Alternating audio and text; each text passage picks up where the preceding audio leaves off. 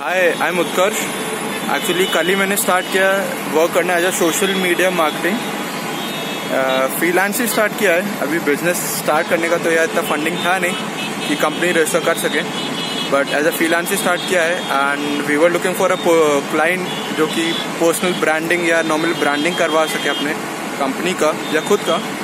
तो एक्चुअली आज हम लोग गए थे यहाँ पे काफ़ी, जहाँ पे हम लोग वर्क कर उस बिल्डिंग में बहुत सारे रियल स्टेट की कंपनीज़ हैं।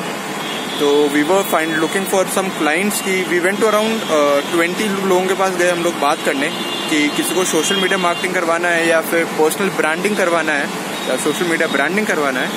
तो फाइनली आज हम लोगों को एक क्लाइंट मिला है जो अपना ब्रांडिंग करवाएगा पर्सनल ब्रांडिंग प्लस अपना कंपनी का ब्रांडिंग तो लेट्स सी क्या होता है कल।